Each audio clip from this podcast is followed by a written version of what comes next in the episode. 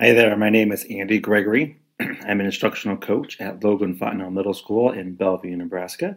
This is my second year in this role. Uh, is why did you start a career in education?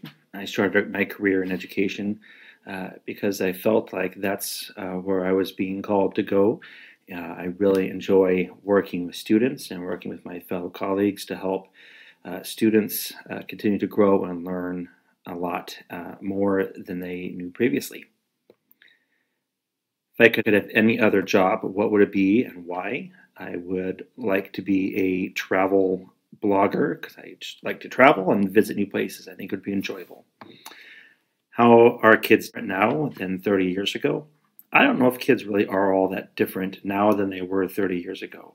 I think that things that students and kids have access to is different, and that's uh, what changes how we view our students now as opposed to 30 years ago.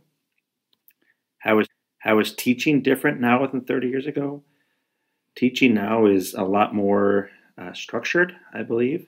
Uh, there's a lot more uh, guidance and standards and expectations, but also teachers are expected to do a lot more than just teach content. They're also expected to help teach social skills and uh, a lot of other safety concerns that teachers are dealing with that probably weren't an issue 30 years ago.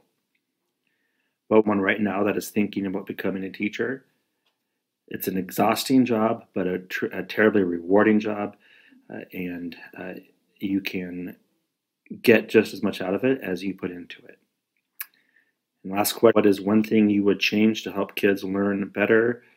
I would find ways to help just eliminate distractions in school and help them to stay focused on uh, what is uh, important at school. So, uh, limiting access to uh, cell phones and uh, social media at school, I think, would go a long way to help students learn better.